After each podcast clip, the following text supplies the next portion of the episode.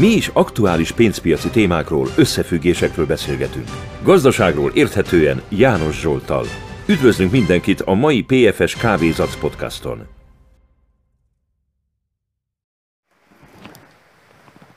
Tech bonanza és nagyon-nagyon alacsony reál kamatok. Ez, ez az a távolról nézett körkép, amit ma reggel megnézzünk, amiről beszélgetünk. Tehát rodeóznak tovább is. Ezen a héten a nagy technológiai cégek, ez már várható, várható volt, hogy minden nap a nagy gigantikus cégek számok jelentenek be. Csak egy számot veszek kézbe, anélkül, hogy most mindenik nagy technológiai cégnek a számát szétszedjük itt ebbe a fórumba.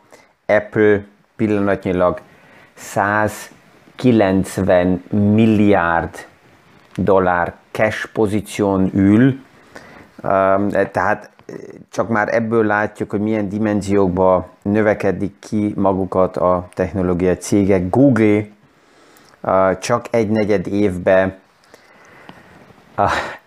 a második negyed évben 5 milliárd dollárral több eredményt ért el, mint amit ők is prognosztizáltak, és az alapkezőlők is elvártak. Tehát nem 5 milliárd dollár eredmény ért el, hanem 5 milliárddal többet. 51 milliárd lett, ahelyett, hogy 46 milliárdot, amit elvártak volna. Tehát ez, ez, ez eltolja a számokat olyan irányba, eh, a dimenziókat, ami csak globális eh, szinten tud működni, ez kell is egy kohagy kávé.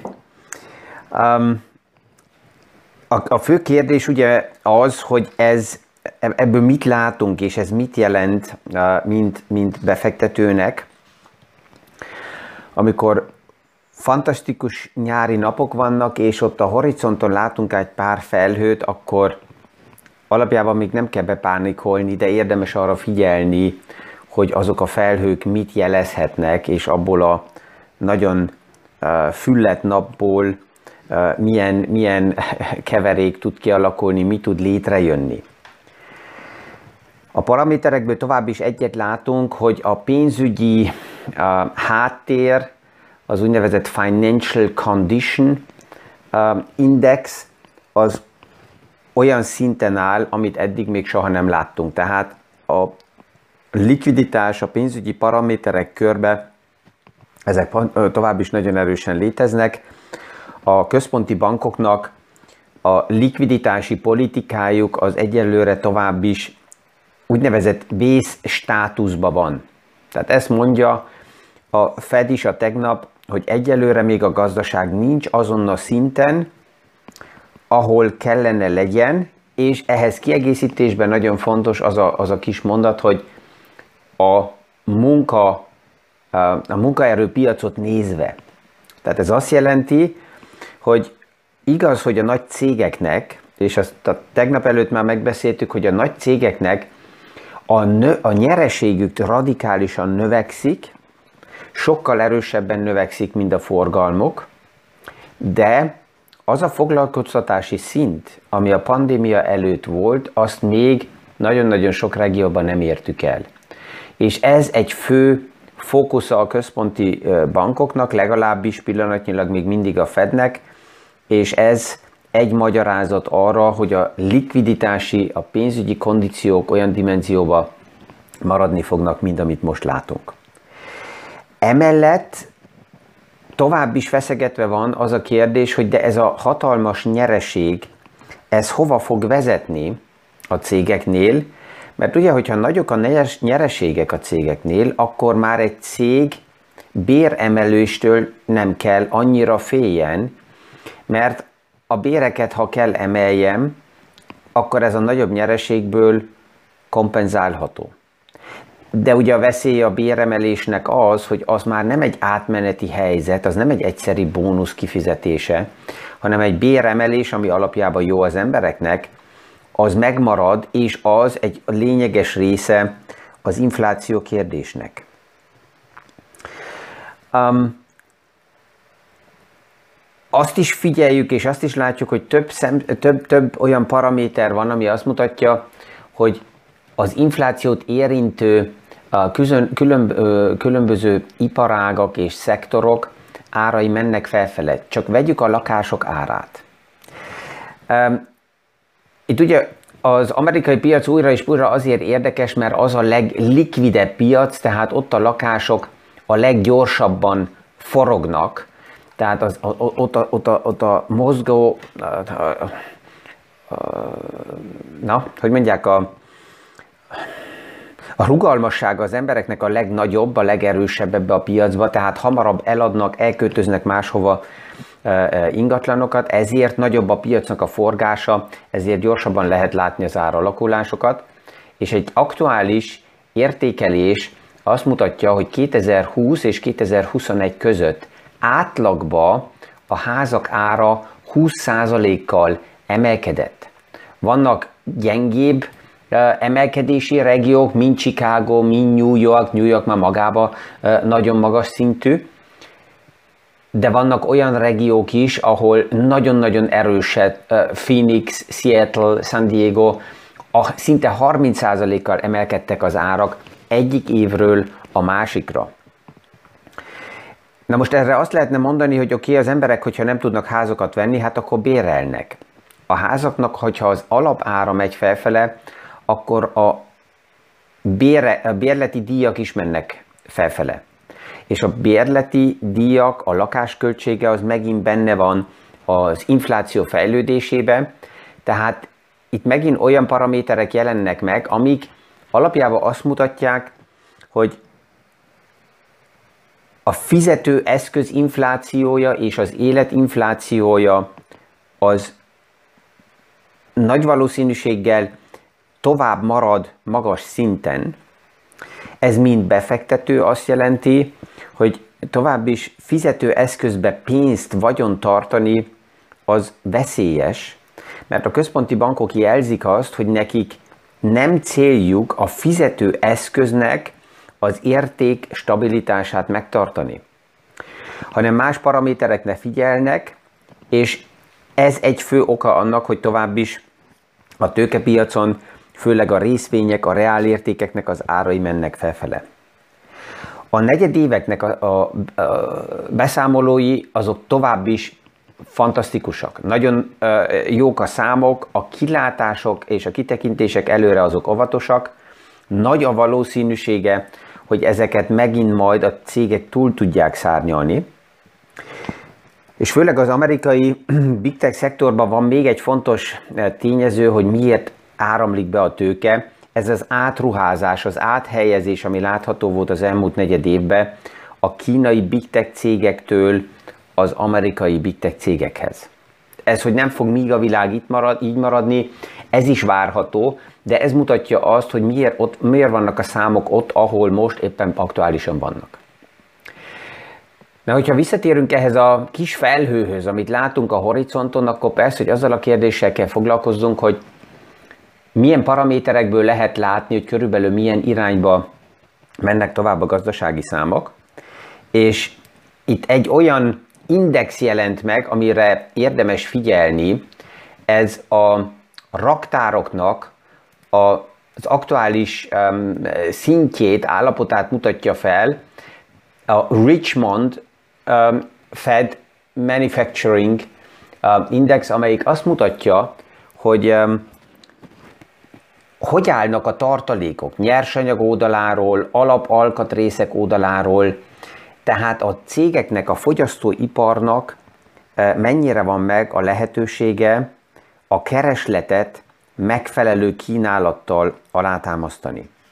És ez az index azt mutatja, hogy a raktárok annyira üresek, mint amit az elmúlt 20-25 évben ilyen dimenzióban eddig nem láttunk, ami persze, hogy azt is jelenti, hogyha most a karácsonyi szezon előtt ennyire üresek a raktárok, és a nagy cégeknek, főleg akik el szeretnének adni árut az évnek a legfontosabb szezonja, mivel jön, erre kell készülni, a raktárokat fel kell tölteni, az árut be kell szállítani, hogy ezt lehessen eladni. Nekik érdekük az, hogy erre felkészüljenek, de hogyha üresek az alapanyagoknak a raktárai, üresek az alkatrészek, akkor ebből baj tud kialakulni. És a baj hol alakul ki?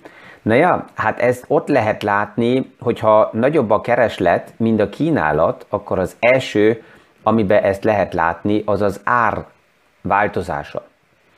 És ez a Richmond Fed Manufacturing Index nagyon erősen azt is kimutatja, hogy az árak aktuálisan milyen irányba alakulhatnak. Tehát amikor ez az index ennyire erősen az elmúlt évtizedekben um, változott, visszaesett, akkor ehhez, um, ehhez hozzatéve az aktuális árak, amelyek az inflációt érintették, azok is nagyon erősen változtak. Na most az index azt mutatja, hogy nagyon-nagyon emelkedett, nagyon nagy a kereslet, a globális beszállítási utak még nincsenek még mindig rendben, hogy, és hogy mennyire nincsenek rendben, ezt látjuk abból, hogy kiszivárgott a tegnap egy olyan információ, hogy a nagy uh, divat márka uh, gyártók az amerikai kormányhoz fordultak, azzal a kéréssel, hogy az ázsiai országokba, főleg Vietnámba, ahol nagyon-nagyon sok gyár van nekik, ahol ugye gyártsák a, a, a divat árukat, oda szállítson az amerikai kormány vakcinákat be, mert az ázsiai beoltottsági szint nagyon alacsony, és a delta azokat az országokat sokkal erősebben veszélyezteti a delta verziója a Covid-nak, ahol a beoltottsági szint alacsony. Tehát ebből lehet sejteni, hogy már a nagy globális cégek mennyire előre tekintve főleg figyelik azt, hogy a beszállítási uh, útak, láncok ne omoljanak össze, mert ez veszélyeztetné nekik az évvégi számait. Itt Európában, akár Amerikában is a beoltottsági szintekben sokkal magasabban vagyunk, de a globális piac miatt nem lehet nekünk mindegy, hogy hol van Ázsia, mert onnan kapunk nagyon-nagyon sok alapanyagot és alapárut. Toyota például bejelentette, hogy két autónak az összeállítását le kell állítsák beláthatólag legalább három hétre, mert a COVID delta verziója miatt nincsen elég alkatrész. Az alkatrészek meglennének, de nem képesek ezeket beszállítani a gyárakba, hogy ezzel uh, tudjon működni megfelelően a, a, az összeállítás. Tehát azok a kilengések a piacokban, amit itt grafikaikai is látunk ezek ennél az árindexnél, ezeket a kilengéseket a tavaly láttuk a Covid miatt, ugye a lockdownban, hogy megállítottunk, és akkor a munkanélküliség ugrott, a kereslet összeomlott, tehát voltak már ilyen számok, és most egy évvel később látjuk, hogy a post-Covid hatások, azok a gazdaságban tovább is jelen vannak, és nem tűnnek már hónapra el. Ez egy oka annak, hogy a Fed azt mondja, hogy még a gazdaság nincs abba az állapotba, ahova kellene kerüljön, főleg a, a foglalkoztatási szinten nézve, de a másik oldala, hogy azt is látjuk, hogy a, az infláció nem főtétlen csak azért megy felfele, mert uh, nagy a likviditás a piacokban, hanem azért is, mert a kialakult globális összefüggésben levő beszállítási láncok megálltak, nem működnek, és ez még egy jó ideig fog tartani, amíg arra a szintre tudunk kerülni, ami szükséges, hogy stabilan működjenek a, a, a beszállítási folyamatok. Ez az, ami, ami ezekben a napokban tovább is foglalkoztat, és ezt látjuk azon is, hogy a nagy technológiai cégeknek a számai fantasztikusak. Tehát a számokhoz nem lehet semmit mondani, mindegy, hogy kit veszünk kézbe, ugye Apple, Google, Facebook, Amazon, tehát mindegy, hogy kit veszünk kézbe, nagyon jók a számok, de a tőkepiac foglalkozik azzal a kérdéssel, hogy oké, okay, ezek jók, ez az egész a reopeningnek egy sztoria, de hogy tovább? Hogy az elmúlt évnek a növekedését lineárisan nem tudjuk felfele írni, Ez logikus, sőt, az az érzésem, hogy a tőkepiac kívánja, hogy ne is vigyük így lineárisan tovább, mert ha ez tovább így emelkedne, akkor tovább mennénk bele olyan egészségetelen paraméterekbe, amit nem akarunk, amit nem, ami, ami, ami nekünk nem tesz jót. És ez foglalkoztat tovább is ebbe a, ja, nevezzük úgy, uborka szezonba, augusztus alapjában szezonálisan is gyengébb, és a piac ebből a szempontból is óvatosabb, mert felteszi azt a kérdést, hogy oké, okay, most megvoltak a nagyon jó számok, most mi lehet a következő? Meglepetés felfele, az a push-up, ami még viszi felfele az árfolyamokat, um, és a Fed is tovább, tovább is egy nagyon nehéz helyzet elé kerül, mert az egyik oldalról dübörögnek a nagy cégeknek a számai, tehát ott nem lehet azt mondani, hogy, hogy probléma státuszba vagyunk, a nyereségek ötször olyan erősen növekednek, mint a forgalom, a foglalkoztatás alacsonyabb, mint a pandémia előtt, olyan lépéseket meg tudtak tenni a cégek, amit másképp nem lehetett volna megtenni pandémia nélkül. Ez a cégeknek alapjában mind jó. A befektetőknek alapjában ez mind jó, de a másik oldalán látjuk azt, hogy a fizető eszköznek az inflációja az tovább is elég magas. Ez alapjában megint jó azért, mert hogyha a fizetőeszköznek inflációja van, akkor az emberek nem tartják meg a fizetőeszközt, hanem fogyasztanak, kiadják, akár befektetik, bármit csinálnak vele, tehát a pénz közfor, körforgásban van, és nem szűkül a likviditás, hanem inkább bővítve van a likviditás. A kérdés az lesz, és ezt um, olyan körülbelül 3-4 hónappal ezelőtt uh, vettük legelőször kézbe, amikor a Deutsche Banknak kijött az az elemzése, hogy az inflációval összefüggést uh, és lényeges kérdést csak az év végén tudunk megválaszolni. Hogy mennyire marad tartósan meg az infláció, vagy mennyire csak átmeneti kérdés. Na most az év vége közeledik. Így a harmadik negyed év után ezt már körülbelül fogjuk látni, és közben a központi bankoknak a gyűlései is ezt fogják mutatni. A tegnap ugye nem volt semmi újdonság a Fed oldaláról, kivéve, hogy óvatosan jelezték, hogy a Jackson Hole konferencián nagy valószínűséggel elindul az a forgatókönyvnek az előkészítése, hogy a likviditás paramétereket majd megváltoztassák. És mivel a tőkepiac előre vesz eseményeket, ezért nagyon odahallgat, hogy mit is mond uh, Jackson Hole, ez augusztus végén lesz a konferencián. Majd szeptember 20-án, mikor a következő gyűlés van, akkor már ott lehet, hogy bemutatják konkrétan az időpontokat is. Én azt gondolnám, hogy ez inkább az év végére fog csúszni, de párhuzamosan nehez, megy tovább a gazdaság. És itt a Deutsche Banknak igaza van, hogy a harmadik, a Deutsche Bank elemzőinek a harmadik negyed év után fogjuk látni, hogy mennyire marad meg tartósan az infláció. De ugye a másik oldalán ez nem segít, akkor is, ha megmarad tartós az az infláció, a központi bankok, az Európai Központi Bank is, a Fed is már tisztán jelez, jelzik két éve, hogyha az infláció növekszik, akkor mi nem vagyunk kényszerhelyzetben, nem érezzük úgy, hogy főtétlen kell reagáljunk régebb reagáltak, most már felkészültek arra a központi bankok, hogy nem kell reagáljanak. Tehát nem jelenti ez az, hogy automatikusan kamatot kell emeljenek. Ez azt jelenti, hogy az adósági szintek a háttérben meg tudnak maradni alacsony kamatszinten, és az elinflálási lehetősége az adóságoknak az tovább is megmarad. És, és ebbe a, a balansz helyzetbe ez segít az, a gazdaságnak a további fejlődésekbe, de persze, hogy egy befektető egészen másképp kell gondolkozzon, mert hogyha ma pénzt befektetek, akkor nem hitelt vettem fel. És mint befektető más paraméterekre kell figyeljek, mert, mert azok a paraméterek lehet, hogy pont ellenem dolgoznak, ami a gazdaságnak szükséges.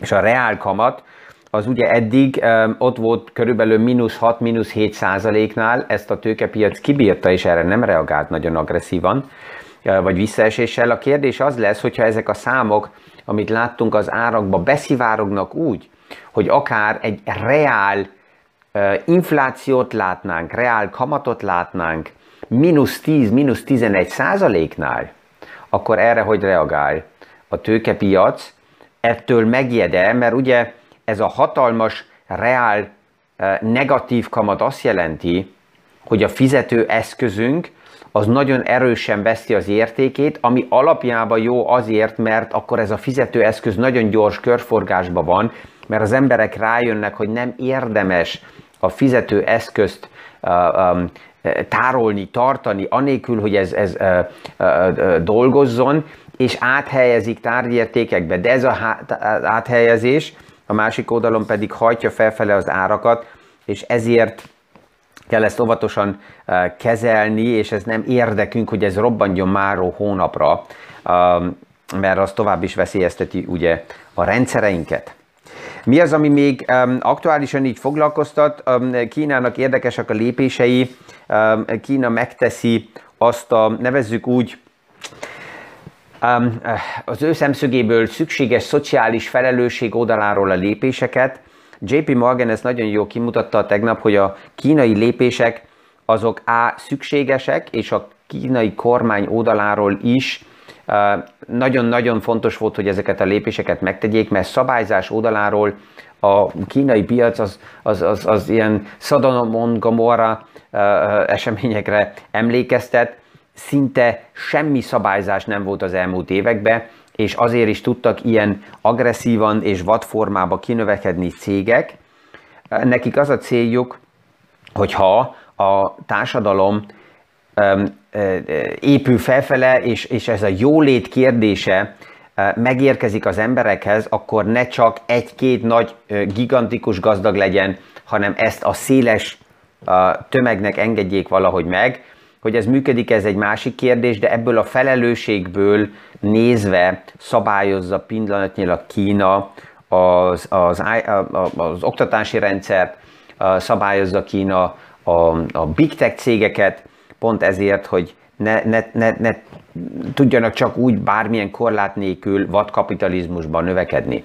És ezt JP Morgan alapjában egész pozitívnak is látja, mert azt mondja, hogy ha ezzel így Kína rendbeszedi a saját gazdaságát, és a saját nagy cégeit, akkor a következő évtizedekre még jobban fel van készülve egy ilyen szabályzott piacba, mint akár az amerikai szektor. És ezt látjuk is, hogy a, a kínai piacnak a visszaesése úgy tűnik, hogy megállt és stabilizálódik. Most egyből kell oda beugrani, ez még túl korai, hogy ezt ki lehessen jelenteni, mert azért csak, mert a fekete felhők, akik, amik itt voltak és nagy zuhé volt, egy picit most megszűnt az eső, az még nem azt jelenti, hogy a végére értünk, tehát itt ezt még figyelemmel kell követni, hogy milyen lépések lesznek.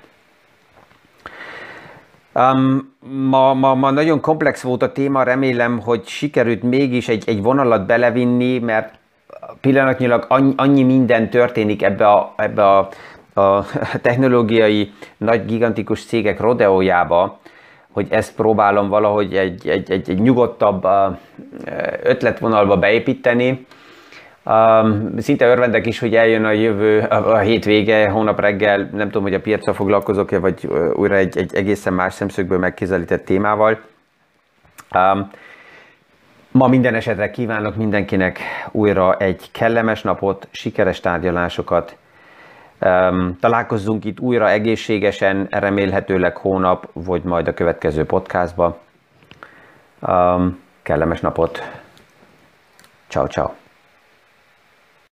Mi is aktuális pénzpiaci témákról, összefüggésekről beszélgetünk. Gazdaságról érthetően János Zsoltal. Üdvözlünk mindenkit a mai PFS Kávézac podcaston!